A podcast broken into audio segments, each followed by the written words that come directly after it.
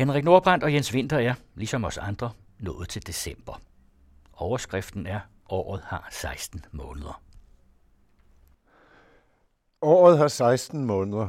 November, december, januar, februar, marts, april, maj, juni, juli, august, september, oktober, november, november, november, november. Ja, Henrik, nu er vi jo forbi november. Nu er vi inde i december, og decembersamtalen, decemberkapitlet i vores bog, året har 16 måneder, har vi kaldt for den satans religion, en julesamtale. Hvorfor er det en god overskrift for en samtale i december? Ja, fordi i uh, december står jo i religionens tegn, eller i hvert fald i den kristne del af verden, i, i julens tegn. Så, så er det vel meget passende at diskutere de anlægner, det hinsides eller overjordiske, hvad, hvad vi nu kalder det for. Den satans religion. Hvorfor er den satans? det er jo mig, der, der har sagt den satans religion. Og jeg synes, jeg er godt klar over, at det ikke er ja, ja, ja, altså, det, det er jo måske lidt dårligt udtryk, fordi når man bruger ordet satan, så bruger man igen en, en, en religiøs betegnelse til at, at definere religionen. Det viser igen, hvor meget man sidder fast i religionen i virkeligheden, også selvom man er erklæret ikke religiøs. Men øh, jeg synes jo, religion er noget forfærdeligt noget. Det, det, det er noget af det værste, mennesket har opfundet. Hvorfor? Jamen altså bare se på, hvad der foregår i verden i dag af krige, for eksempel, som har, øh, hvad skal man sige, religion som undskyldning øh, hos dem, der, der fører dem. Det er nok muligt, at der ville være krig alligevel, hvis religionen ikke havde været. Det kan vi jo ikke sige noget om, fordi der har jo været religioner, så længe mennesket har eksisteret og der, der har været krig, så længe mennesket har eksisteret, og de to ting har været forbundet i, igennem hele menneskehedens historie. Så man kan jo ikke sige, om vi ville have været fri for krig, hvis der ikke havde været religion. For tusind år siden, der var det korsfarerne, der drog til Mellemøsten og bekæmpede øh, araberne og islam. Nu sender vi uh, F-16-jæger afsted. Ja, men altså, den, den sammenligning, den halter alligevel lidt, vil jeg nok sige. Øh, fordi der, F-16-jægerne er jo ikke ude i et korstog som sådan. Hvad er det ikke? Nej, det synes jeg ikke, man kan sige. Ikke i den nuværende konflikt. Det drejer sig trods alt om noget andet. Det drejer sig om, at den islamiske verden kæmper mod sig selv, eller forskellige grupper i den islamiske verden kæmper mod sig selv. Også i en vis forstand mod Vesten. Altså, der er jo nogle yderliggående grupper, som hader Vesten og laver attentater og så videre, planlægger attentater. Det, det er rigtigt nok. Men man sætter jo ikke F-16 fly afsted med en pavelig bandbulle øh, i ryggen. Det er jo ikke på den måde. Men det er for at bekæmpe det, nogle det, fundamentalister, ikke? Det er for at bekæmpe nogle fundamentalister, det er for at beskytte sine egne interesser og sin egen sikkerhed. Ikke? Så jeg, jeg, synes, jeg synes sammenhængen, eller sammenligningen, den halter lidt. Den ligger lige for. Mm. Altså, det kan jeg da godt se. Men øh, det er en forenkling af situationen, og, og den slags forenklinger, de, de forplumrer mere, end, end, øh, end øh, de egentlig fokuserer på, på det vigtige i sagen. Vi vender tilbage til islam og fundamentalismen senere i den her snak. Øh, lige nu der skal vi høre et digt, du har om, hvad der er mellem jul og nytår. Mellem jul og nytår. Mellem jul og nytår er der næsten ingenting. Det kan næsten være en almindelig sort håndtaske af den type jordmødre brugte, plejede min mor at sige. Men jeg ved ikke, om den form for logik er gangbar i dag. Det gør ikke noget, hvis man glemmer tasken. Der er alligevel ikke nogen, der vil have den. Til næste år på samme tid står den der igen, på bænken på perronen. Ingen sætter sig ned ved siden af den. Sådan er det mellem jul og nytår. Det er selvfølgelig noget andet, hvis det lige har sneet, og der ligger lidt sne oven på tasken, og man kan forestille sig et damplokomotiv kører ind ude fra skumringen. Sådan ser den taske altså ud. Den er din. Tag den. Min mor sladrer ikke. Hvad symboliserer tasken? En taske. Færdig. Ja. okay. Vi har lige forladt din hademåned nummer et, altså november. Hvad så med december måned? Den burde jo egentlig være værre, for den er jo endnu mørkere. Ja, men så er man nærmere på det tidspunkt, hvor, hvor det vender, hvor det begynder at blive lysere. Det er til at overskue. Nu er der kun, der er kun en måned til, det begynder at blive lysere igen. Og for hver dag er der færre dage til, det begynder at blive lysere. Nu kan man overskue det. Ja, det begynder faktisk at blive lysere den 21. Ikke? Jo. 22. Ja. december. Ja. Så det er til at overskue, og så, altså her i landet, igen taler vi om, om et, et kristen land, der er der, jo- der er der jo tradition for, at man tænder en hel masse lys. Så, så december virker faktisk lysere end november. Men man skal ikke lade sig forlede til at tro, at du tror på Jesusbarnets fødsel og alt det der. Nej, nej, det gør... Jo, altså, Jesus blev født på et eller andet tidspunkt. Han er en Ja, historisk person, ikke? Mm. Altså, men, øh, men, men alt det andet tror jeg selvfølgelig ikke på. Altså det religiøse. Nej, Så det er ikke derfor, december er mere acceptabel, altså, fordi der er mere, at det er jo på grund af det religiøse, at der er mere lys, ikke? Jo, men det er klart, at man tænder lys på grund af det, men altså, man, man, man, man tænder lys, fordi man ikke kan holde mørket ud. Det er jo klart, der er en grund til det. Det er klart, man, man har en, en religiøs begrundelse, men, men der er jo også en, en, en, hvad skal man sige, en mere jordisk begrundelse, at det hjælper en at komme gennem måneden, når der er lys alle steder. Før vi blev kristne, der havde vi jo vintersolværv. Ja, der fejrer man jo igen øh, lysets genkomst, ikke? Jo, det var en hedensk Ja, fest, ja, ikke? men det er klart. Ja. Ja. Og der har man da sikkert også øh, tændt så mange bål, man overhovedet kunne komme til, og fakler og, og alt muligt i december, det vil jeg tro. For bedre at kunne holde Ja, ja, ja. øh, mørket ud. Ja. I hånden skælvende i november, der har du et lille digt om verden og Gud. Ja. De, som påstår, at verden og Gud er et, har aldrig set grundigt på en tandbørste. De tandløse ved dette. De sidder rundt om i verden og rækker tunge af Gud. Hvorfor gør de det? Jamen, altså, digtet refererer jo til, øh, til øh, sufismen, som, som er en islamisk øh, form for, for mystik, hvor man siger, at Gud og verden er et. At øh, verden er i virkeligheden øh, Guds spejl og, og ikke andet. Og de, de tandløse, de, øh, de er jo sure på Gud, fordi de er tandløse selvfølgelig. De synes, det er uretfærdigt, at de er blevet tandløse. Ligesom øh, de pukkelrykkede vel synes, det er uretfærdigt, at de er pukkelrykkede. Og, og, og folk, der får kræft i en ung alder, også synes, at det er uretfærdigt, og sådan kunne man i øvrigt blive ved. Så, nu, så nu har vi haft rækker to digte. I det første, der var det en taske, der spillede hovedrollen. Og så har vi det her digt, hvor det er en tandbørste, der spiller hovedrollen. Det er Ja, nogle mærkelige øh, rekvisitter, du vælger. altså nu synes jeg, der er meget stor forskel på en taske og en tandbørste. der kan være rigtig mange tandbørster i en taske. Ja, Sådan en stor i taske. en jordmortaske. Jo, jo. Nej, men det er jo tit, jeg har brugt sådan nogle meget dagligdags øh, rekvisitter i en eller anden forbindelse. Ikke? Altså, altså det der med tænder, det er jo noget, for de fleste mennesker, det er jo noget meget sårbart. Altså der har vi det jo igen. Altså, da Gud lavede vores tandsæt, der klumrede han jo forfærdeligt i det. Altså, hvorfor skal vi, hvorfor skal vi have de samme rådne tænder hele livet igennem? Ikke?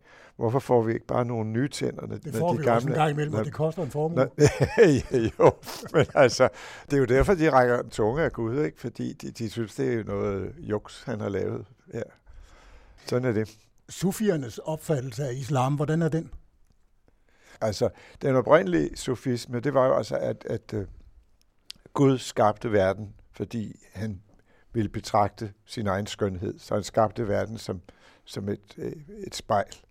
Så den, den ultimative sandhed, det er jo altså på arabisk, an al haq altså jeg er Gud. Det var de første sufier, der sagde, jeg er Gud, og det blev det jo. Det var jo Så bliver de vel slået ihjel. Ja, jamen, det gjorde de. De blev brændt og korsfæstet og hængt og halshugget alt sammen på én gang. Ikke? Du sætter spørgsmålstegn ved, om sufierne overhovedet tror på islam. Altså, det, det gør det jo nok i dag, de sufisekter, der, der, der er rundt omkring i verden, tror på det. Men jeg tror, at, at sufismen opstod som i virkeligheden en form for, for ateisme, fordi øh, islam var så, alle de regler, man har i islam, det var så, så vanvittigt, at man skulle rette sig efter alt det der. Man kunne ikke acceptere det, som man, man var nødt til at, at, at finde en anden, en anden form, en, en, en friere form. Men samtidig så forblev man i, i det religiøse. Man gik til myst, en religiøs mysticisme i stedet for en, øh, hvad skal vi sige, en mere for, konkret form Altså for, faktuel, for religion. faktuel religion. Ja, ja, ja. Mm. Man kunne ikke benægte Guds eksistens på det tidspunkt. Det var, det, det var ikke muligt. Altså, det var, det var for, for revolutionerende. Det kunne man ikke i islam, det kunne man jo heller ikke i, i kristendommen. Det, det kunne man jo ikke Så blev rigtig. man jo brændt som heks. Ja, ja, det kunne man jo ikke nogen steder, vel? Det var strengt forbudt. Men det, det var jo en farlig vej at bevæge sig ud på. Ja, det var det, og man risikerede livet, og, og, og Ja. der, der var også mange, der, der mistede det. Du har et digt, der i høj grad øh, handler om Gud og Guds begrebet. Det er det, der hedder Tanker tæt på jul. Tanker tæt på jul. Så vidt jeg kan se, må det engang blive dig, der til allersidst har skrevet dette. Da slutningen altså kommer først, implicerer det Gud, skal du nok få indskudt. For Guds veje er urensagelige, siger man. Men jeg siger, der er ingen Gud uden for ordet Gud, og jeg ville ønske, Jesus havde holdt sig til ordet. Hans mirakler finder jeg lidt smagløse. Jeg tror, jeg kunne have troet, hvis det ikke havde været for dem. Der ville jeg i dag have været kristen, og hvem ved, muligvis general. Der har været kristne generaler før mig, på nøjagtig samme måde som Lazarus alligevel endte med at dø. Hvorfor trække det ud? Her ved midvinter står de urensagelige veje fulde af vand, som i en vild drøm om at forvandle sig til is, smelter sammen med solen lige før den forsvinder. Jeg kommer ingen steder, men ældes med tiden hurtigere end tiden går. Det siger sig selv, siger du. Det hænger sammen med, at du for længst har skrevet dette. Så det er snart jul. Hurra for det. Det er jo næsten, det er jo næsten Guds bespottelse. Du taler om Guds urensagelige veje, der står under vand. Det er Guds bespottelse. Det er, Ren og skær det, Guds det, det, og det er ment som Guds bespottelse, og ikke noget som helst andet. Så sådan lidt, uh, lidt barnlig Guds Men alligevel, kan man alligevel, godt siger det du, for. alligevel siger du, at, at hvis det ikke havde været for Jesus øh, mirakler, så kunne du måske have troet. Øh, ja, fordi... øh, Jo, for det, ja, det, der, dermed mener jeg, at, at de der mirakler, de er så usandsynlige, så måske, hvis kristendommen ville måske have stået renere uden miraklerne, Og mere troværdigt. og mere troværdige, ikke? Altså, fordi man har fornemmelsen af, at miraklerne er kommet til senere. Det er noget, der er blevet, blevet læsset på for at gøre Jesus-skikkelsen mere troværdig, mere guddommelig, end den egentlig var. Så. Så siger du, at der er ingen Gud uden for ordet Gud. Ja, det er jo meget forståeligt, at hvis man ikke tror på Gud, så, så tror man ikke på Gud. Men ordet Gud eksisterer. Ja. Det eksisterer som et ord, og det eksisterer som et, som, som et begreb, også hvis man ikke tror på det. Det er som om, du holder det sådan lidt ud i strakte arm. Ja, men, men altså, jeg tror ikke på Gud, men ordet Gud eksisterer, det kan jeg jo, det kan jeg jo ikke benægte. Jeg kan jo heller ikke benægte, at, at ordet Gud, det betyder, det, det, det er et udtryk for en tro, som nogen har. Det eksisterer altså. Så siger jeg, at Gud eksisterer i ordet Gud, og så er jeg ikke udenfor. Det er da meget logisk. Ja, ja, men nu kan du så ikke undgå spørgsmålet. Hvad er Gud for dig? Det er ordet Gud. Det er ordet Gud, og så naturligvis alle de forestillinger, som forskellige mennesker rundt om i verden har om Gud, hvis de tror på Gud. Ikke? Og det er jo mange. Så Gud kan tage sig meget forskellige. forskellig ud. Ja, det er klart. En af dine foretrukne tyrkiske mystikere, Yunus Emre, han var fra det 13. århundrede. Ham citerer du for at gå i rette med Gud, Ja, ved at citere for en håndfuld ord, så meget sludder og vrøvl. Hvad skal du med det, o ophøjet majestæt? ja. Hvad betyder det? Jamen, det vil sige, at han går i rette med Gud. Det, der findes en, en, en tradition igen hos sufierne inden for islam, hvor man gik i rette med Gud. Ligesom øh, at der øh, i den mosaiske tro, eller jødedom, hvad du nu vil kalde det, findes en, en tradition for at gå i rette med Gud. Altså, og den eksisterer jo stadigvæk. Altså, så hvis man går ned til Grædemuren i Jerusalem, så står de ortodoxe jøder og bebrejder Gud alt det, som de synes, han har gjort forkert. Ikke? Så, så det, og det, er jo, det synes jeg, det er en, altså det, er en, det er en tradition, jeg godt kan beundre. Jeg mener, hvis man, ville religi- hvis man virkelig var religiøs, så havde man jo virkelig noget at, at, at, at sige til Gud, ikke? og tale med Gud om. Ikke? Blandt andet det med tænderne, og en hel masse andre ting også. Ikke? I den lutheranske tro, altså den, som de fleste i Danmark bekender sig til, øh, der går vi jo ikke i rette med Gud. Nej, der retter man sig efter det hele. Samtidig med, så retter man sig jo ikke efter ret meget, i hvert fald ikke, ikke i Danmark. Nej, de fleste, de fleste kommer jo kun i kirken juleaften. Ja. Og så ved andre højtider. bryllup og begravelse og så videre, ikke? Ja, barnedåb. Ja. ja.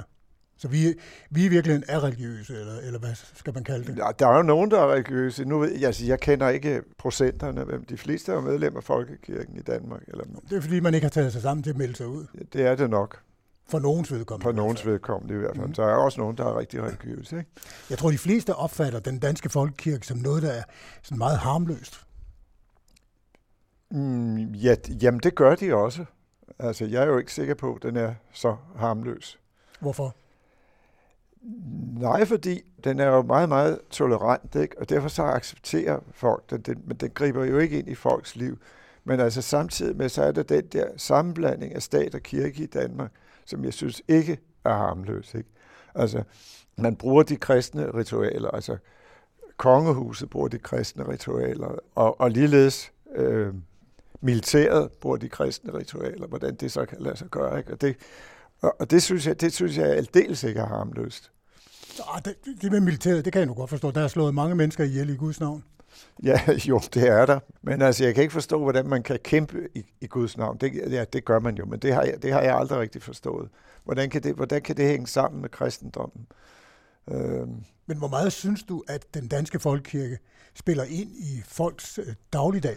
Jamen, det, den spiller jo ikke ind i folks dagligdag, men det er den, at den er, at den er at, at stat og kirke er blandet sammen i Danmark. Der skulle være en klar adskillelse mellem stat og kirke. Hvad skulle det hjælpe? Det skulle hjælpe til at få klarhed over, hvad tingene er, simpelthen. Øh, jeg synes ikke, det er sundt, at stat og kirke blandes sammen. Det er ikke sundt. Du, du kan se, hvad der sker i andre lande, hvor, hvor, hvor stat og kirke er blandet sammen. Altså, det, det, det, det er dårligt, simpelthen. Og den er ikke, altså, det, sammenblanding af stat og kirke er ikke særlig skadelig i Danmark. Men principielt skulle de to ting adskilles, synes jeg. Mm-hmm. Og så kan du kalde mig for principrytter, ikke? men altså, det, det, det er mit synspunkt. Jamen, det, det er da et uh, synspunkt, og jeg vil, da ikke, jeg vil ikke kalde dig principrytter. Jeg vil bare meget hellere høre det digt, du har om den danske folkekirke. Okay, den danske folkekirke. Den danske folkekirke er så tolerant. Den respekterer alle mulige andre kristne kirker. Det er lige før den respekterer alle mulige andre religioner mere end den kristne, som den i beskeden bevidsthed om sin egen tolerance tilhører, fordi den er så tolerant. Også over for den kristne religions intolerante sider. Den danske folkekirke er mere tolerant end Gud, hvis tolerance ifølge de hellige skrifter er temmelig begrænset. Den er også mere tolerant end Jesus. Jesus tolererede under ingen omstændighed krig. Det gør folkekirken. Den sender præster i krig. Feltpræster hedder det med et ord. Jesus næppe ville have taget i sin mund. Folkekirken velsigner herrens folk. Mange præster bærer de samme ordner som generalerne. Rent personligt tror jeg, hvis Jesus ikke havde været så tolerant, ville han stige ned fra sin himmel og spytte præsterne i ansigtet. Alligevel tolererer folkekirken Jesus. Så det er hermed påvist, at folkekirken er mere tolerant end Jesus. Den danske folkekirke er så tolerant, at den burde belønne mig for at have skrevet dette. Ja, det har den nok alligevel ikke gjort. Nej. Men hvad vil det sige, altså, at, øh, at hvis Jesus kunne, så ville han være steget ned fra sin himmel og spyttet præsterne i ansigtet. Har præsteskabet udviklet sig øh, så forkert? Nej, men det er den der idé, altså jeg, jeg siger det jo her, at, at, øh, at mange præster bærer de samme ordner som, som herrens folk, ikke? Jo. Det, det forstår jeg ikke. Det forstår jeg ikke, de vil, at de vil finde sig i. Jamen, det er jo bare en orden. Ja, men det, det alligevel, det betyder jo noget, ikke? Det, det, det, det kan jeg ikke forstå, at, at, at, at de kan acceptere. Og det, jeg, jeg, de kunne bare sige nej, ikke? Altså, jeg kender mange flinke præster i Danmark, det er ikke noget sådan, men, øh, mm. men øh, jeg forstår ikke det der. Et af de udtryk, du har harcelerer meget over, det er, er, er feltpræster. Ja. Hvis soldater, der skal sendes til øh, Irak eller Afghanistan, eller hvor det nu måtte være, øh, de gerne vil have et gudsord med på, på vejen, er det så ikke okay? Nej, jamen altså, de, de, de præster skal da ikke gå i krig. Det er da forkert. De skal være imod krig. De skal demonstrere mod krig. De skal ikke, de skal ikke være med. Det er fuldstændig forkert. De skal da ikke være med til at velsigne folk, der går i krig. Det, det forstår jeg ikke. De skal være imod det under alle omstændigheder.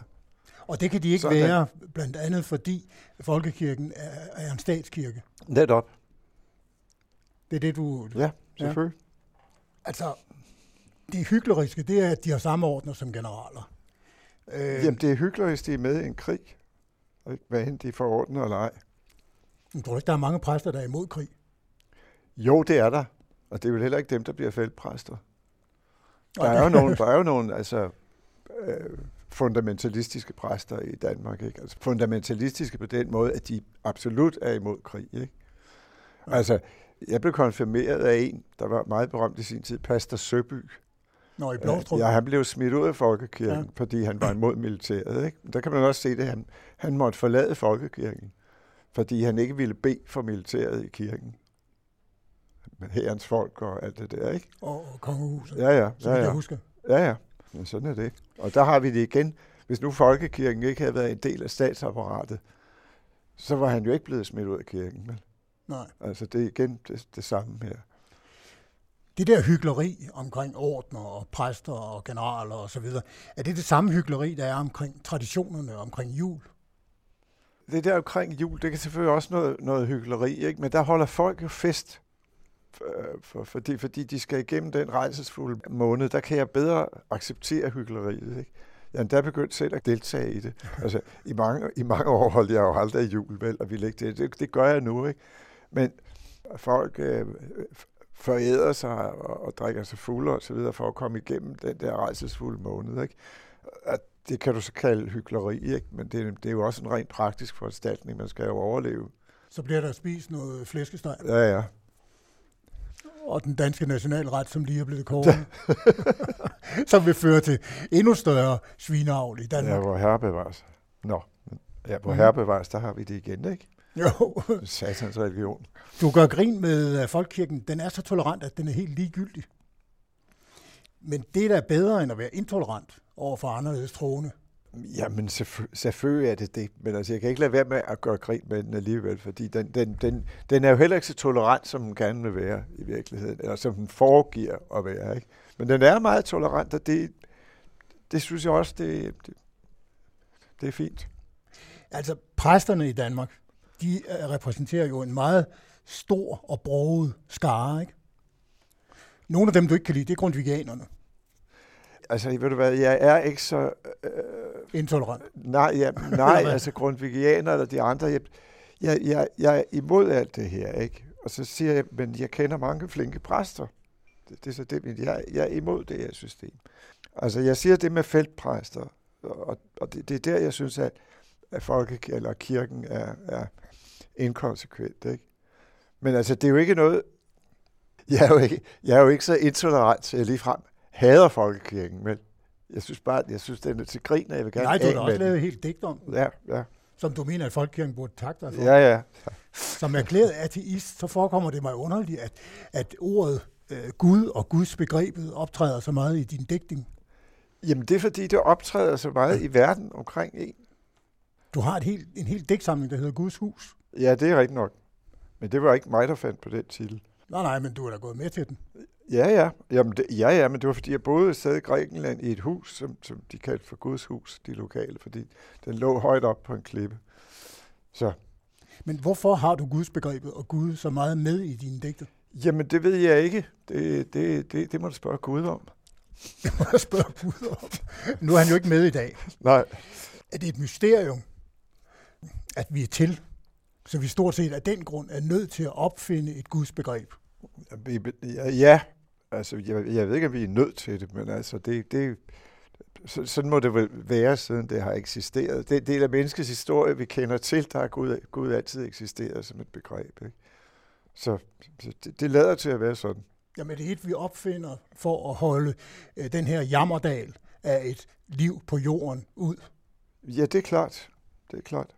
Og så kan vi glæde os til et liv øh, hinsides. Ja, måske. Altså, det er der nogen, der, der tror, de kan, ikke? Altså, som vi har snakket om, så er selve gudsbegrebet, det er jo meget forskelligt inden for de forskellige ja. religioner.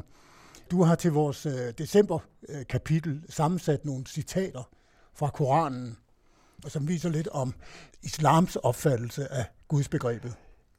Skal vi ikke høre et par stykker Jo, af men altså nu har jeg jo, det er jo et meget tendentiøst, øh, det er et meget tendentiøst udvalg, jeg har lavet, ikke? Jo, det er Fordi det, det, det, det viser, den viser de, de mørke sider af islam, eller ret sagt den side af islam, som jeg absolut ikke kan fordrage. Men ikke desto mindre er citaterne jo korrekte. Ja, citaterne er nogenlunde korrekte. Ikke? Altså bortset fra, at øhm, Koranen ikke kan oversættes ifølge Koranen. Ikke? Der står blandt andet her, vi har åbenbaret Koranen på arabisk, så I skal forstå den bedre. Den skal forstås på arabisk. Så man kan altid sætte spørgsmålstegn, når man overhovedet kan oversætte. Ikke? Men hvis man kan, så står der for eksempel, hvad angår dem, som benægter vores vers og kalder dem for løgn, er de helvedes ildens venner og skal forblive der. De, som nægter at tro på Guds tegn, vil lide den alvorligste straf, og Gud er ophøjet og mægtig og hævnens herre. Nyt citat. Findes der nogen grusommere end dem, der belæres om versene af Herren og fornægter dem? Vi vil helt sikkert hævne os på de skyldige. Et nyt vers. Vil de ikke spekulere over Koranen? Hvis den ikke var kommet fra Gud, ville de sikkert have fundet mange selvmodsigelser i den. Og nyt vers. De, som fornægter vores åbenbaringer, skal brænde i ild. Så snart deres hud er blevet fortæret, vil vi give dem en ny hud, så de virkelig kan få pinen at føle. Gud er stor og vis. Henrik, det er jo død og ødelæggelse og hævn, der ja. bliver talt om her. Ja, men altså nu har jeg udvalgt de, de, de, de mørkeste øh, vers i Koranen. Altså, det, er jo, det er jo meget tendensiøst. Sådan er det jo ikke hele Koranen igennem. Men... Nej, nej, men hvis man tror på det. Hvis man tror på det, så er det ikke særlig sjovt, nej. Nej, for andre. Nej, for andre. Nej. Men det er vel grundlaget for fundamentalismen? Det er det, altså. Og man kan, man kan også sige, at uh, islam har altid været fundamentalistisk. Men i de tidlige århundreder af islam, der tog man det ikke så alvorligt. Altså man tog det ikke helt så bogstaveligt, som, som nogle fundamentalister øh, prøver på at gøre nu. Der var, der var mere øh, frihed dengang. Der er jo virkelig nogen, der tager det alvorligt ja. nu. Altså dem, der kæmper for islamisk stat, de ja. må vel tage det alvorligt. Jamen det gør de helt givet. Altså, det er jo svært at sætte sig ind i, fordi når man tager de her vers, som jeg lige har læst op, så vil jeg sige, hvordan, hvordan kan man tage dem alvorligt? Jeg fatter det ikke. Jeg fatter heller ikke, at man kan... Det er vel en form for religiøst vanvid? Ja, ja, men det er det, og det kan, man ikke, det kan jeg ikke forstå. Det, det fatter jeg ikke. Så, jeg, så kan jeg jo ikke lade være med at tænke, altså de mennesker, som kæmper for islamisk stat, altså tror de virkelig på det her? Det gør de jo åbenbart. Nogle af dem i hvert fald. Eller, eller er, det noget, er, det, er det hele noget hyggeleri? Er det, er det hele en, en undskyldning for at begå nogle frygtelige ugerninger? Jeg ved det ikke. Det, jeg, kan, jeg kan ikke sætte mig ind i det. Altså, min hjerne fatter det ikke, hvordan man kan gøre de ting, som, som de gør. Altså, du, du mener, at vi i vores del af verden slet ikke har mulighederne for at forstå den? Nå, vi kunne måske have forstået det i middelalderen. Man, man fatter jo heller ikke det, som øh, korsfarerne gjorde. At, at der må man jo sige, at, at øh, hvis man sammenligner øh, kristendommens forbrydelser med islam, så der, der, der er nok begået flere forbrydelser i løbet af historien i, i kristendommens navn end i islam. Men altså, lige i øjeblikket, så er det, så ja, der er det, de ret islam. godt med, ikke? Der er de ret godt med, det må man sige. Ja. En af de grundlæggende forskelle på kristendommen og islam er, at kristendommen kan diskuteres. Ja, det er klart. Ikke? Og det kan islam jo ikke, jævnfør det citat, du havde, ja, ja, om altså, at Koranen er, er givet af Gud. Ja, altså, men det er igen en fundamentalistisk opfattelse, at man, at man ikke kan diskutere det. Altså, nogle sekter inden for islam siger, at Koranens vers er en slags øh, metaforer. Man skal ikke tage dem helt bogstaveligt. Og så er der fundamentalisterne, der, der siger, at, øh, at det hele skal tages bogstaveligt. Og de er jo livsfarlige. Ja, altså for eksempel, hvis man tager sådan noget som, som Alevierne i Tyrkiet, som, som er en gren af islam, en shiitisk greb af islam, så de, de siger, at, at Koranen er, er nærmest en metafor, ikke?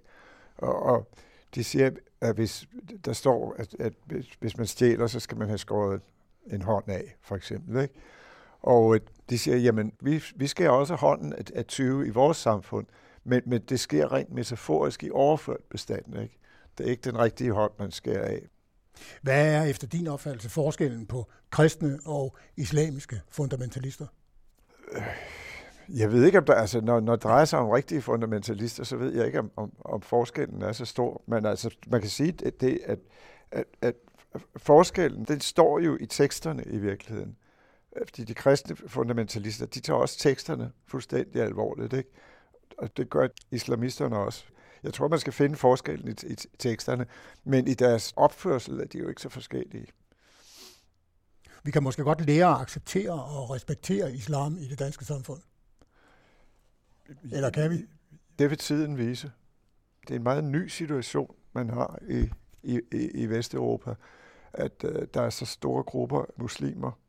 Så hvordan det vil udvikle sig i fremtiden, om man kan forestille sig en, en mere tolerant form for islam, eller flere forskellige former for islam, der er til at acceptere. Men nu har vi lige passeret en periode, hvor vi har valgt stegt flæsk med persillesovs som den danske nationalret. Og så når vi ind i en periode nu, hvor vi siger glædelig jul. ja. Og det er jo uacceptabelt. For de grupper, for, for, de grupper, for, for de grupper af, af muslimer? Ikke, det tror jeg ikke, ikke nødvendigvis. Det, det, det burde det ikke være. Ikke, ikke for alle grupper af muslimer. Jeg mener, man er også oh, begyndt... det stegte flæsk med persillesovs. Det, det, det stegte flæsk med persillesovs, ja. Men glædelig jul, det, det er, glædelig jul, det går an. Ja, det tror jeg nok, det gør. Tak, det er jeg mener. Tak. I hørte Jens Winter og digteren Henrik Nordbrandt tale om december.